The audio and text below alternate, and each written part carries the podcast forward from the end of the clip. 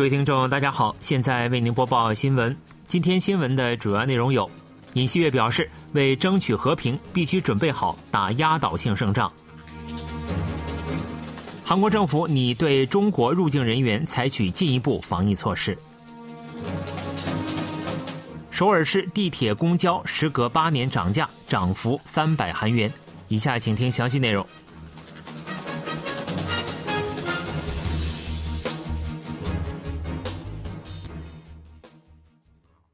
韩国总统尹锡悦强调，彻底树立应对态势。他说：“为争取和平，必须准备好打压倒性的胜仗。”尹锡悦二十九日访问国防科学研究所时表示：“我们必须清醒地认识到，依靠伪装的和平不仅无法守护我们的和平与安全，目前连这一基础也在崩塌。”尹锡悦向国防科学研究所和军方有关人士指出。北韩无人机二十六日侵犯领空，这是我方绝对无法容忍的事件，必须让北韩意识到挑衅必将付出严重的代价。尹锡悦指出，对于侵犯我们自由的行为，只有坚定的惩戒和报复，才能遏制挑衅行为。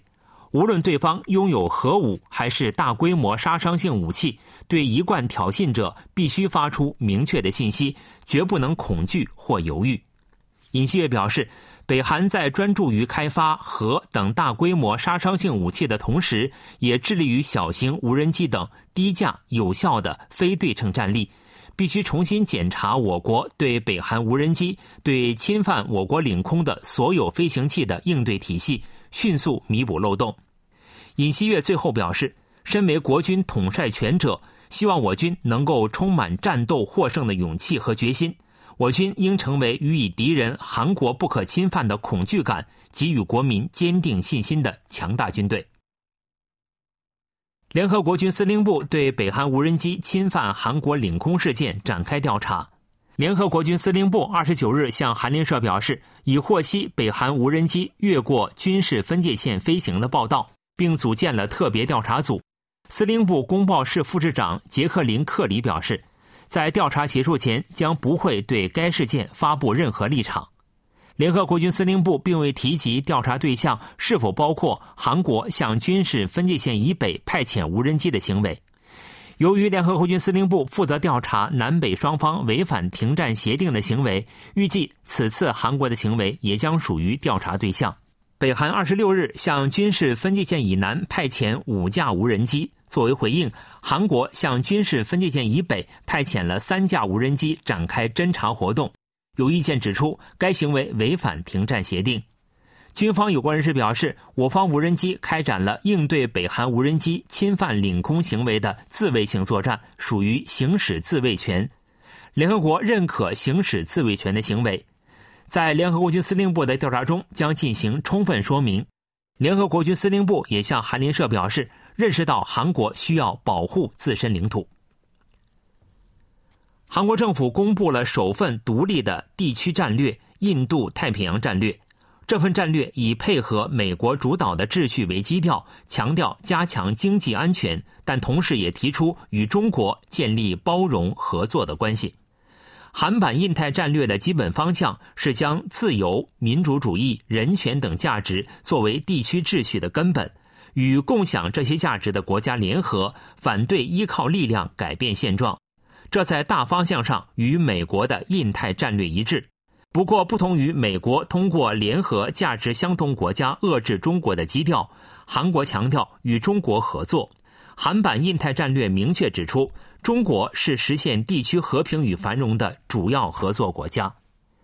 战略还用中国描述韩中关系时经常使用的表述“搬不走的近邻”来指称中国，指出从经济关系的角度来考虑，拒绝与中国合作不符合现实。韩版印太战略公布后，中国称反对排他性小团体，对韩国参加美国主导的地区秩序持警惕态度。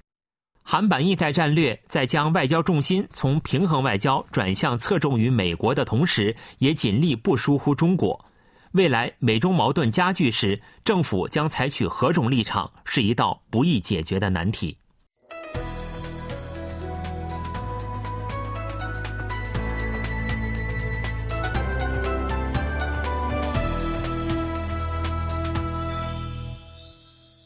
KBS World Radio。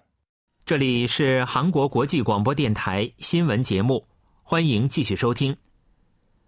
随着中国国内新冠确诊者迅速增加，韩国政府着手探讨是否需要对中国入境人员采取进一步的防疫措施。另外，政府加强了对感冒药供需情况的监管，部分地区已出现中国籍顾客抢购感冒药的现象。由于新冠疫情和流感同时流行，在首尔市内的药店前来购买感冒药和止痛退烧药的顾客大幅增加，药店致电好几家批发商才购得药物。与此同时，最近大量购买退烧药等并寄回国的中国籍顾客也越来越多。随着感冒药等防疫物资供需出现变化，政府通过药剂师团体要求适量进行销售。十二月的境外输入新冠确诊病例中，来自中国的入境人员占到百分之十四点二，较十一月的百分之一点一大幅上升。防疫部门最近将中国列为重点检疫对象国，强化了衡量入境人员是否发烧的标准，并正在研究采取进一步措施。中央防疫对策本部方面表示，预计中国来韩旅客将增加，确诊病例也将增加。政府将于本周五三十日制定针对中国入境人员的措施，并向国民公布。防疫部门还表示，目前中国流行的 BF 七变异毒株在国内的检出率维持在百分之二至百分之四水平，将密切关注中国国内情况。鉴于地铁和公交运营公司持续亏损，首尔市时隔八年决定推动上调地铁和公交起步价。此次上调的最主要原因是国库不再对地铁免费运输产生的亏损提供补贴。首尔地铁和公交起步价最早将于明年四月底分别上调三百韩元，这将是二零一五年地铁、公交起步价分别上调二百韩元以来，时隔八年再次涨价。按照现行收费标准，首尔地铁和公交的起步价刷卡额分别为一千二百五十韩元和一千二百韩元，上调后将达到一千五百五十韩元和一千五百韩元。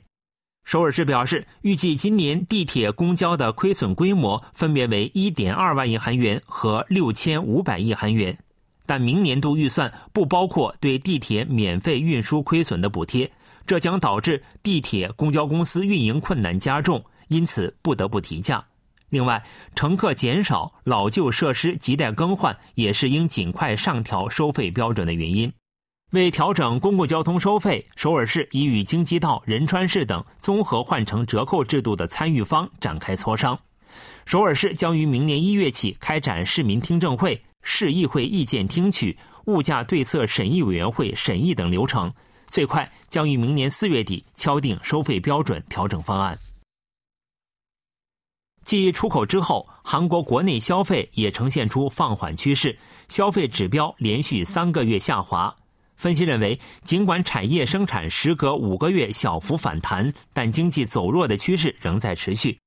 统计厅公布的数据显示，十一月零售指数环比下滑百分之一点八，消费指标自今年三月起至七月连续五个月下滑，八月小幅反弹，但随后再次连续三个月下滑。家电产品等耐用品的销售额减少百分之一点四。食品、饮品等非耐用品也减少了百分之零点五。统计厅方面表示，目前国内外对经济衰退的担忧上升，且物价和利率均在上涨，对消费心理造成负面影响的因素不少。另外，生产环比上升百分之零点一，时隔五个月实现反弹，但这主要是受新冠确诊病例增加导致医药品生产扩大的临时性影响。政府预计经济走弱的趋势将持续到明年上半年。对此，明年上半年将执行百分之六十五的预算，为历年最高水平。今年韩国造船业订单量较去年有所减少，连续第二年将市场第一的宝座让与中国。据英国造船航运市场调查研究机构克拉克森研究公司二十九日公布的数据。今年全球新造船舶订单量为四千一百九十三万修正总吨，较去年减少百分之二十二。韩国承包的订单量为一千五百六十四万修正总吨，较去年减少百分之十一，低于中国的两千零三十四万修正总吨，排名第二。截至二零二零年，韩国接货的订单量连续三年排名全球第一，但从去年起不敌有本国订单支撑的中国。业界人士表示，虽然韩国的订单量不及中国，但韩国企业接货的主要是液化天然气运输船订单，预计收益将有所改善。韩国首个月球探测器塔努里成功进入月球轨道，完成数次姿态调整后，最快将于明年二月正式执行探测任务。塔努里最重要的任务是选择登月着陆候选地区。塔努里将使用高分辨率摄像头观测月球表面，并对预定于2032年发射的韩国登月飞船的着陆候选地进行精密分析。塔努里还将确认月球南极是否存在水，为美国载人登月飞船的着陆候选地探索工作提供帮助。目前，塔努里的燃料还剩下三分之一，预计可执行为期一年的任务。塔努里收集的信息将推动韩国探测技术水平更上一个台阶。另外，政府推动于明年上半年进行世界号的第三次发射，政府计划再进行四次发射，不断提升航天发射体的性能，将韩国自主研制的低轨道卫星和登月飞船送上太空。新闻为您播送完了，是由于海峰为您播报的，感谢各位收听。